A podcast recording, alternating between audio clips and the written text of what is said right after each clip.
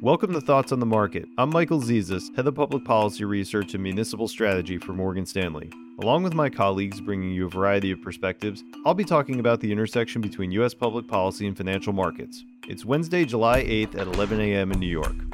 As we move through the 2020 election campaign, a trend is emerging. A sizable lead in the polls for Joe Biden and an emerging lead for Democrats in key Senate battleground states. We get why investors might be skeptical these polling leads can hold up. After all, we're still months away from the election, and the first six months of this year have already seen many events that could be considered political game changers impeachment, a pandemic, and social unrest among them. Still, we don't think it's too early for investors to take seriously the idea of a blue wave where Democrats take back the White House and Senate.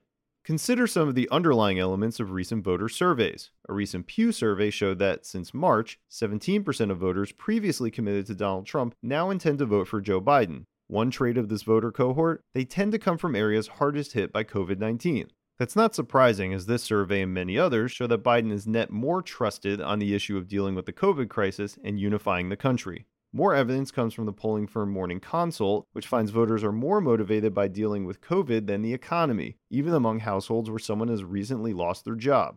So it's a reasonable take that the ongoing rise of COVID 19 may keep the president at a polling deficit even as the economy pursues a V shaped recovery.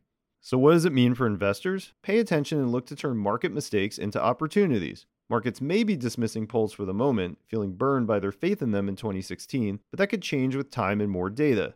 And if it does, it's possible the first market reaction will be negative as investors focus on the impact of policy headlines rather than plausible policy paths. For example, in healthcare, investors might fear that Medicare for All would hurt managed care companies, but you're more likely to get something like a public option or Medicare expansion, both fundamentally additive for these companies.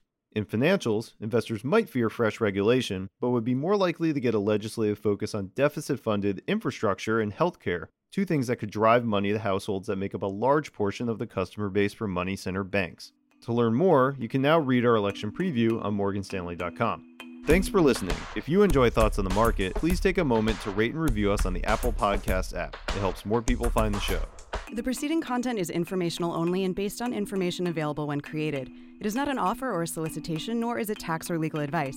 It does not consider your financial circumstances and objectives and may not be suitable for you.